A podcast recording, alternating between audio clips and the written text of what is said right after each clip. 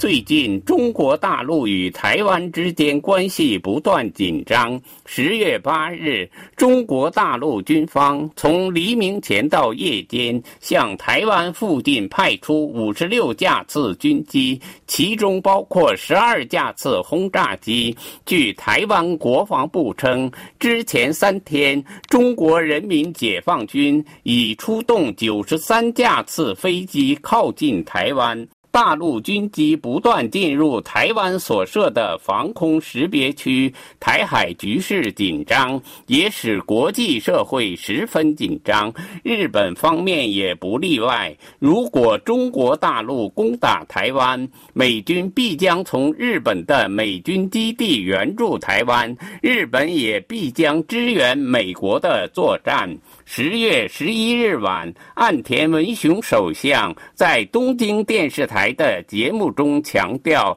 应对台湾日益紧张的局势而进行准备和立法是十分必要的。随着中国战机每天进入台湾，防空识别区压力越来越大，做好应急准备是当务之急。岸田指出，可能会有各种各样的动态，所以我们必须有一个可以应对任何情况的态势和立法。日本最靠近台湾的与那国岛上空，曾有一条战后由美军所设置的东经一百二十三度防空识别区线。作为台日间的界限，该线以东侧三分之一属日本防空识别区，以西三分之二属台湾防空识别区。虽然二零一零年六月，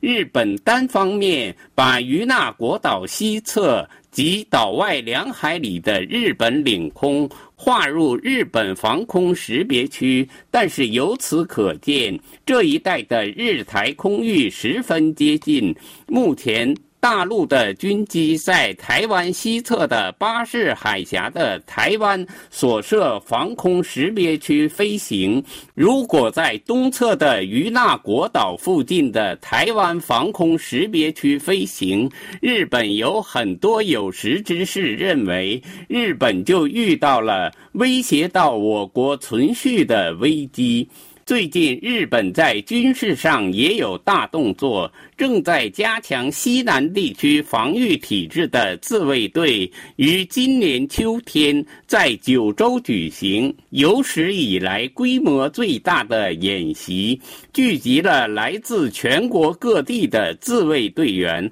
大约有十四万名，而且还动员了预备役人员参加。并从全国各地调配演习物资，在演习中不仅是训练自卫队员的快速集中，还使用舰船和飞机运送坦克和食物。最近，运送军需品的自卫队的车辆正在从全国各地向九州地区移动。日本九州地区和台湾隔海相望，日本现在进行如此大规模的演习，一方面可以看作是加强钓鱼岛等西南诸岛的防卫，另一方面也可以看作是对台湾有事的一种全方面的准备。以上东京专栏由法广特约记者楚良一转播。